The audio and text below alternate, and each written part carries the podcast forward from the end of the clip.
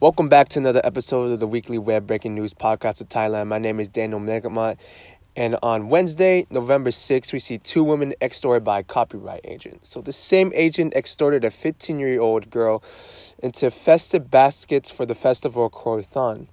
So the two victims' names were Mina Sashap, who's 25, and Pichaya Kasanunion, who is 19.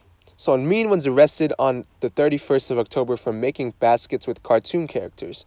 She told police that a copyright agent fined her with 70,000 baht, but she can only pay 30,000. Pichaya faced a similar situation, however, she was selling illegal Yeti coolers.